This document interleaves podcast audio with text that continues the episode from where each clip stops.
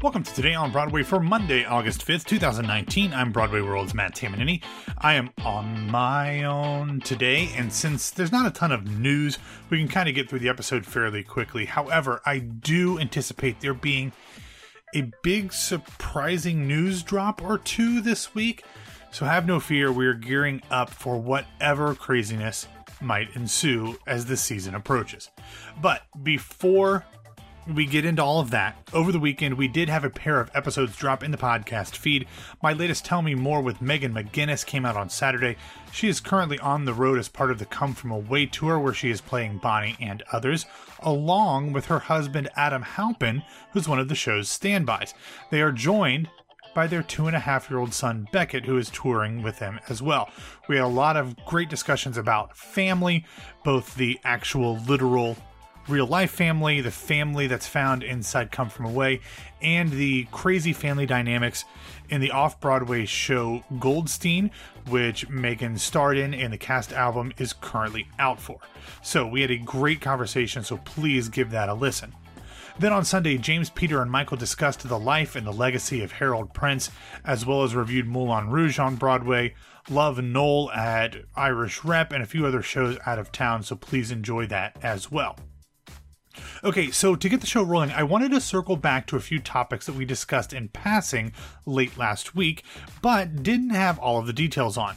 You might remember that James mentioned the 81st edition of the Educational Theater Association's list of the most produced high school plays and musicals, but we didn't have it at hand because I hadn't seen it yet. He had mentioned that he thought Mamma Mia was the most produced musical, which isn't exactly accurate. It was number two, behind only The Addams Family. Those shows were followed by four Disney shows The Little Mermaid, Beauty and the Beast, Mary Poppins, and Newsies. Of course, three of those Disney shows feature music by Alan Menken, as does the seventh show on the list, Little Shop of Horrors. Then wrapping up the top 10 were Seussical in 8th, Into the Woods in ninth, and Shrek and the Wizard of Oz tied for 10th. For the plays, James and I collectively nailed it, as John Cariani's Almost Maine was again number one, while Billy Shakespeare's A Midsummer Night's Dream was second. Also in the top 10 were Peter and the Starcatcher, Our Town, Alice in Wonderland, Clue, She Kills Monsters, Radium Girls, The Crucible, and 12 Angry Jurors. Another thing that James and I mentioned surrounding the announcement of Six coming to Broadway last week was we were trying to come up with shows that have the other numbers 1 through 10 in them uh, in their titles. And regular listener tim black tweeted in with act 1 2 by 2 3 penny opera 4 saints in 3 acts 5 o'clock girl of course 6 7 brides for 7 brothers dinner at 8 9 and the 10th hour. Now personally i think that he's kind of cheating with that last one. You can't just switch between cardinal and ordinal numbers and not expect people to realize it tim. Come on man. What are you thinking Anyway, uh, let's move on to this week's theatrical schedule. Tonight, the Public Theater's Shakespeare in the Park production of Coriolanus officially opens. Directed by Daniel Sullivan, the show stars Jonathan Cake and Kate Burton, and oddly closes Sunday as well. So consider this the uh, closing announcement that I'll give you uh, uh on Sunday instead. Um, I guess they didn't want to chance the reviews being bad and didn't have people lining up. I know this is kind of fairly normal for off Broadway and Shakespeare in the Park productions, but this seems sooner than they normally do it. Anyway, on Wednesday, we get the first performance of the off Broadway play The X's, written by Lenore Skomal and directed by Magda S. Nariri. The plot description reads, quote, It's self-made billionaire Richard Killingsworth's daughter's big day. The last person he wants to see is his estranged wife, Mavis. Celebrating with his best friend Dick, who happens to be Mavis's first husband, Richard's life turns upside down with the Queen of Chaos, I'm assuming that's Mavis, drops in unannounced with her new fiance in tow. Man, sounds like a soap opera. I should like that. Uh, the show is scheduled to play Theater Row through October 5th. Then on Thursday, we have a pair of openings, one on Broadway and one off. The Broadway opening is for Seawall a Life.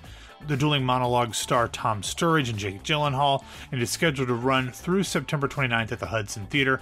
Carrie Cracknell directs the unique theatrical experience featuring one act plays by Simon Stephens and Nick Payne. Then, for something completely different, head north almost exactly 10 blocks to New York City Center, where they will be having the official opening night for the Jim Steinman jukebox musical Bat Out of Hell. Co starring Tony winner Lena Hall, the show is scheduled to run through September 8th. We have a, uh, regular listener and good friend uh, who's at the show currently while I'm recording. I'm not going to give her name uh, because I don't want to associate this review with her, but um, her message to me at intermission was, Yikes, my ears hurt. Fair enough. Uh, moving to Saturday, we will have the first performance of the staged concert version of Les Miserables, which will play the Gielgud Theater in the West End, while the Queen slash Sondheim Theater is renovated and transitions to the new staging of the show. Leading the concert company will be original Marius Michael Ball as Javert, Alfie Boe as Jean Valjean, Carrie Hope Fletcher as Fantine, Rob Houchen as Marius, Shan Ako as Eponine, Lily Kerhoas as Cosette, and as Thénardier will be former Doctor Who companion Nardole, simply the best Matt Lucas.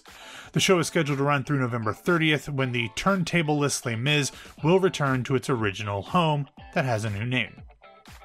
Then on Sunday, we have some closings. First, one of my favorite shows that I've seen recently, uh, The Prom, closes on Broadway. Please see it if you haven't. Be More Chill also closes on Broadway. Then off Broadway, Roundabout's Toni Stone will close up shop as well. The critically acclaimed family musical from TheaterWorks Dog Man the Musical, will close on Sunday, as will I Spy a Spy, the show that Ashley and I discussed last week, that will give out unpurchased tickets for free to people at the box office through its closing on Sunday. We will have links to all of the previews, openings, and closings in the show notes and on BroadwayRadio.com if you would like more information. Okay, let's wrap up Monday's episode with some quick bits of news. First, on Friday, the San Francisco production of Harry Potter and the Cursed Child announced its cast. Playing the grown up Harry Potter will be John Skelly, Angela Reed will play Ginny Potter, Benjamin Papac will play Albus Potter, David Abeles will play Ron Weasley, Yanna McIntosh will play Hermione Granger. Folami Williams will play Rose Granger Weasley. Lucas Hall will play Draco Malfoy. And the previously announced Jon Steiger will play Scorpius Malfoy. Also in the company is former Tell Me More guest Lauren Zakrin. Next up, on Friday, the Vineyard Theatre Company announced that Deirdre O'Connell will lead the New York premiere of Lucas Hnath's new play, Dana H. The show is adapted from interviews done with Dana Higginbotham, a chaplain of a psych ward. Directed by Les Waters, the show will play off Broadway in the winter of 2020. And finally, after Saturday night's performance of The Prom on Broadway, the show's script coordinator, Armel K. Harper and Jody K. Smith, got married on the stage of the Longacre with the entire cast on stage surrounding him. There's a great article in the New York Times about the ceremony and the couple's relationship. So if you need a quick pick me up after the horrific news that we were bombarded with over the weekend, give this a read.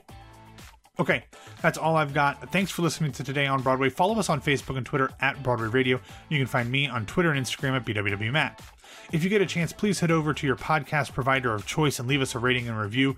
Those things go a long way to helping other theater fans find us, especially as Apple Podcasts is in the midst of changing how they categorize shows. So if you could do that for us, we would greatly appreciate it.